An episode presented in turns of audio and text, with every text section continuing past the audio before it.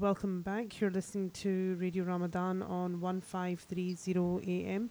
You're listening to the Daily Buzz Show. Uh, we're speaking with Brother Amjad Ali in regards to organ donation. He is currently the partner and project lead with transplantation in Islam. We've just been discussing with him the issues and problems which occur within the Muslim community and why they choose not to register um, for organ donation. Brother Amjad, how is this something that we can overco- overcome? Well, I think uh, it, it comes from re- reaching out um, to communities and, and helping them understand um, the whole process, but also as individuals for us to to to look at this um, as as something that's a responsibility on all of us, um, and the reason for that is even more important now, um, where we know that the law in England will be changing um, from spring 2020. The the government will be introducing um, the opt-out clause system in uh, on organ donation. So for us now, it's it's a case of you know some of the work that's already being done, some of the funding that's been made available by the government through NHS Blood and Transplant to various community organisations. It's a case of reaching out and, and talking about this subject more openly and working with our local scholars and imams um, to help them understand from a faith perspective um, how important this is. That we we don't consider this as a taboo subject, but something that we all need to make a, a conscious decision about um, moving forward. And and not only that, is is to share that conversation with our loved ones and family members, so that if and when the time comes, they know what your decision is. Now, in terms of what is opt out, uh, I think it's important for me to, to give some clarity around that.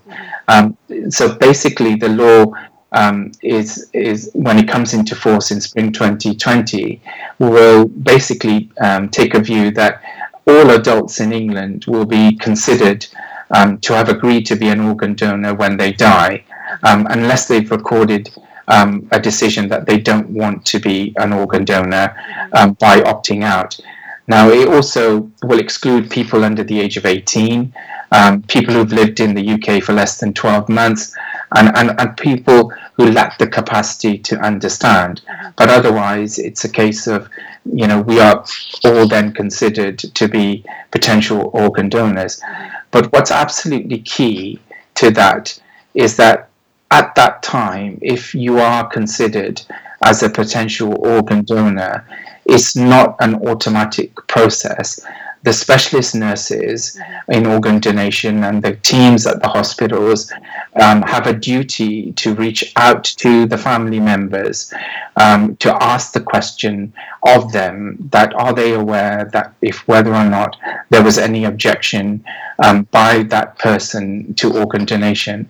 And even if they don't know and the family object, then that is the overriding decision. So if the family decide, no, it's not something that they want to go ahead, then that will be respected. It, this is not something that's automatic and regardless of the views of the family, um, things will go ahead. That's certainly not the case. And I think that's where there's a huge degree of misunderstanding about the process. I would just like to mention again, Brother Amjad Ali, that this new law, which is being introduced in the summer of 2020, and this is in England and in autumn 2020 in Scotland. Um, now, we've been discussing how we think that people will react to this. We've already started seeing reactions from the community. Um, yeah. I know with myself, I've been involved in quite a lot of discussions with other individuals in regards to this, um, and most, mm, you know, the large percentage of those individuals, they take quite a negative view to donating yeah. their organs. Um, and it's something which I've struggled with as well because I know that we have had family members that, you know, if you're in that situation yourself, you would quite happily take an organ, but when it comes to giving, um, our community looks down on that area. Now, I, I know that obviously from a personal viewpoint, you've had to um, you you've basically suffered with chronic kidney disease, um, and you've probably just on a personal note as well helped to change the mindset of so many individuals. Do you think it's um, different when you're speaking to someone who's closely related to you, or is a family or a friend, um, but when you go to speak to individuals who you know, uh, who d- you don't know, who are strangers to you, um, is it quite a different way of dealing with this subject area? What I don't want to, I, I want to share something with you here. Um, you know, based on my background of, of, of retail banking, you may you may think this is odd, but um, in actual fact, the the actual system and and understanding of what I've done and and the way that I've reached out um, actually does make some sense.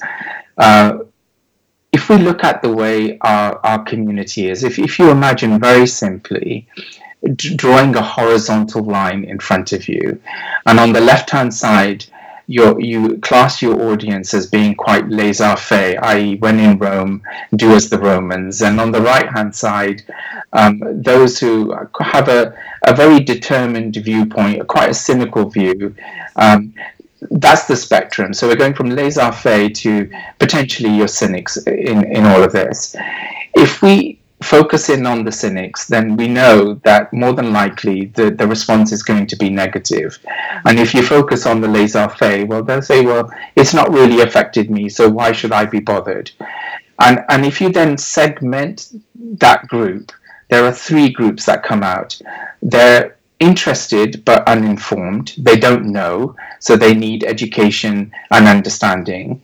And then you have those who are interested in the, the whole conversation, but are, are cautious. And they're cautious because they don't know what their faith or belief says about the topic and need that validation in order to support the decision. And if we look at the third category, the cynics, who, regardless of what you say to them, will never change their mind, is where do we focus our energy and, and our efforts to try and help persuade the community? And that's where I've come from, is I've looked at the situation around what is it that the interested but cautious are saying. So they, they understand mm-hmm. that there is a problem, they understand the dilemma, they understand that there are many, many people from our community who are suffering. Mm-hmm. And in most cases, if they needed an organ, would happily accept one, but want validation around whether or not is permissible to donate. Mm-hmm. That's where we focused our effort eh, by reaching out to the scholars to get the, the Islamic validation in order to help people make an informed decision. Mm-hmm. Now, sister, if I if I say to you this, I know from personal experience when I speak to the young professionals and I, I put the dilemma to them, they look at it from the perspective, well, you're absolutely right. If I needed an organ, or God forbid, a member of my family was suffering, yes. would I encourage them to go onto the list and wait for an organ to become available? And the answer is more than likely yes. Uh-huh. And then they understand, well, that if that's the case, but the number of organs that come from members of our ethnicity that would be suitable for our community are really quite small. Then without being part of the process, then these people are going to die. They kind of get it. They say there's there's an understanding, there's a logic to why we need to do this. When I've talked to people at a younger age group, for example, my daughter who's 16, you know, she she talks to me in a way that, Dad, it's a no-brainer. Mm-hmm. If I, if I would happily accept this, then why wouldn't I donate? Yes. You know, where's the, the morality in being um, happy to, to accept but not to, to participate in the process of organ donation? So, do I think that this is going to be the situation forever? I think as our community becomes more informed, they understand the challenge and uh, the heartache and distress that members of our community are facing. They will see this and, and take a view that we can't bury our head in the sand. We need to do something. And perhaps the younger group, uh, element of our community will take a more proactive stance than the elder generations. But it's important we get the message across to everybody. And, and sister, the reason for that is, as I say, it comes back to if a member of our family is considered a potential donor, as I said, the specialist nurses, the clinical teams will talk to the family and ask the question. And if we have elders in the community who, who object, then regardless of what that individual's decision was, then that's an opportunity lost to save somebody else's life. So we can't just focus in on the the interested but cautious and the interested but uninformed. We've got to talk to everybody and help them understand as best we can. Absolutely. Now, we, we were talking about trying to get the message across to these individuals, and obviously, you're working on a spectrum here uh, with individuals who are quite comfortable with the possibility of not only taking um, a donation themselves uh, of an organ, but donating to, and then you have those which, which um, those individuals with quite strict um, and confirmed understanding and they just will not budge. Have you yourself ever seen any sort of national campaign or local campaign within your area or around that? You know, just focusing on the Muslim community, um, because we see posters up of young males, etc., who have discussed that this is the, uh, you know, if it wasn't for this organ donation, I wouldn't be here today. Um, but something which will connect back to our own Muslim community. Um, how do I answer that?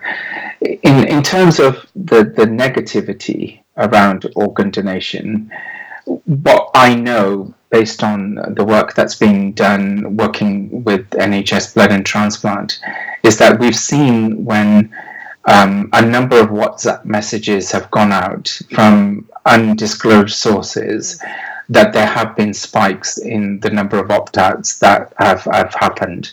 Um, and that's something that, you know, we can't openly challenge because we don't know the source where these these messages are originating from. Um, in terms of the campaigns that are out there at the moment in terms of promoting organ donation, anyone and everyone who's talking about it is is making and having a positive impact in terms of raising the awareness level. And all we can do, and all I can do, is help support that endeavor as best we can. Um, there have been uh, a number of um, opportunities that have come through previously, and more recently, um, the, as I said, uh, there's been this scheme, the Community Investment Scheme, which has been um, it's a pot of money that the government have set aside um, to help BAME organizations, Black, Asian, minority ethnic organizations, apply for funding mm-hmm. to carry out this outreach work in the community. Um, but in terms of, you know, some of the miscommunication that's out there, um, all I can say is I, I would just ask people to to do their homework, to, to look at the facts for themselves, to look at the detail, rather than just receive a message and, and, and cascade it out as, as being, um, you know, fait accompli, that this is ex- the truth. Because in many cases, um, they're being misinformed. Mm-hmm. Absolutely.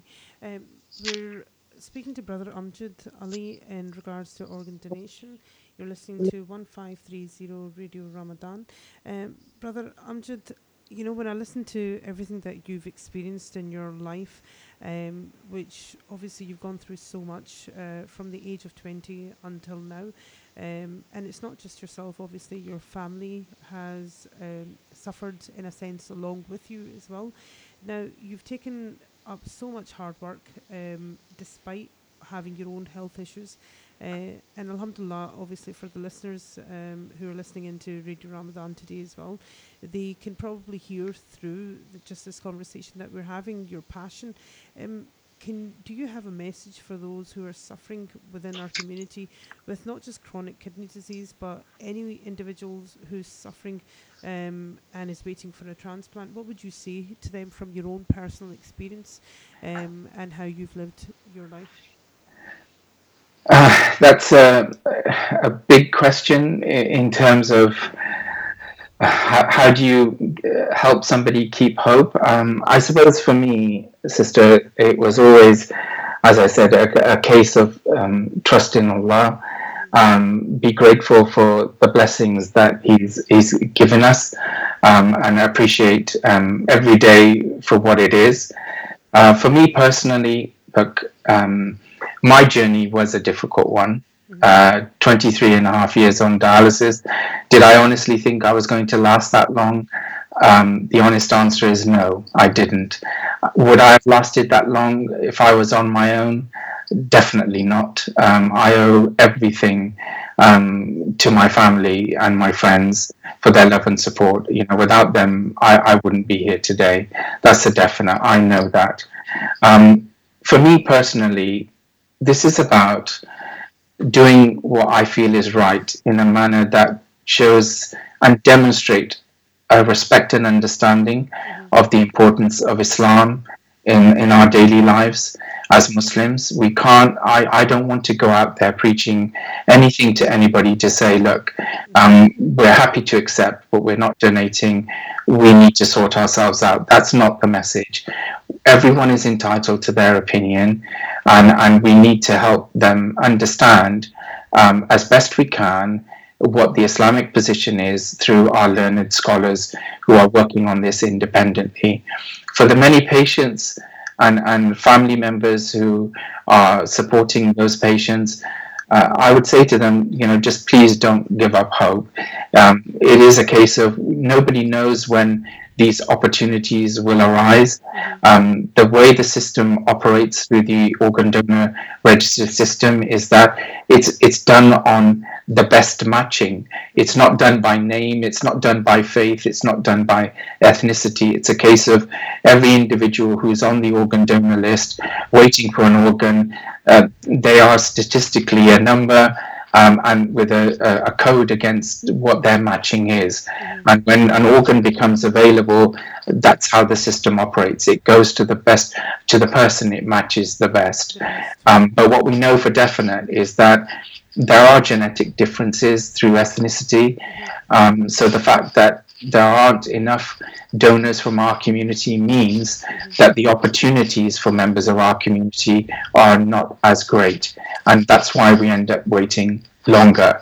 Um, the, in my case, it was a, a, very unusual scenario that I waited uh, the length that I did. Most patients of BME background end up waiting on average about two and a half years longer than um, our white Caucasians who, who may be on the list. Can, so I just ask you a question, Brother Amjad? How do you get tested to find out if you can be, um, uh, like for example, if you can become a donor match for someone else?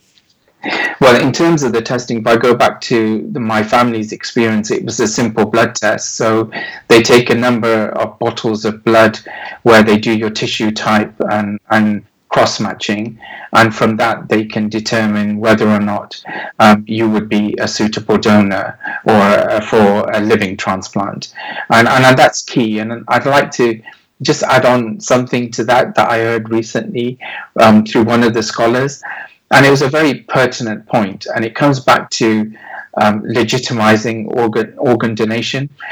And the scenario that was given to me was simply this: is that we have two viewpoints when a brother donates an organ to a brother um, because there's a need um, and it's a living donation, people look upon that as being an honorable thing to have done. That a brother has made a sacrifice for a fellow human being to, to, to help them in their time of need. Mm-hmm. And yet, at the same time, when a donation is made after death, then that's frowned upon and and it, it just seems unusual that that we would adopt that viewpoint that it's honorable to do it while you're living but it's not considered honorable once the person has died so that's something else to for I think your listeners to think about uh, I think they'll obviously take away a lot um, from this conversation today, Brother Amjad, um, and to think on. Now, just uh, to ask you on a personal note, if you hadn't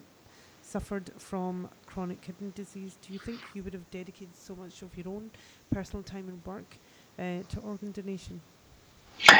The, uh, the honest answer to that is probably not. Reason being, um, as I said from earlier on, that it's only through my own personal experience and, and seeing the suffering of others that I've come to know because of various visits to hospital that I know how damaging and debilitating this condition is. And it was only through the fact that um, having had that experience and then coming out at the other end with a, a working transplant that I felt that I could use my experience to to help people understand of of the challenge facing our community. Um, you know, moving forward, um, sister, you know, the fact that we have um, an updated religious edict, um, the real work starts now. Mm-hmm. You know, uh, you know, I along with partner groups, you know, need to work together to ensure that communities understand what we have mm-hmm. in terms of this religious opinion and, and help to ensure that they understand what it means. Um, I don't expect the religious edict to change behavior or create that call to action overnight. But what I hope it will do is encourage UK Muslims to talk more openly about the subject. Sister, believe you me, five, six years ago, when I first reached out to the community, whilst alhamdulillah everyone was receptive to my call to come together, uh-huh. there was very little dialogue around this subject. Uh, the recent um, opportunity to bid for funding, um, out of 40 applications that were received, um, a quarter of those were from Muslim organizations who wanted to actively engage in this process to raise awareness. So, alhamdulillah, I think we've come a long way. Um, but for me personally, I, I come back to the point that I made briefly earlier on. Whatever we do, we have to do it in a way that demonstrates that respect and understanding of Islam. I don't want anybody to feel that you know they're being um, talked down to. It's about helping people look at this from a very clear and transparent perspective and make their own informed decision as to what's right for them.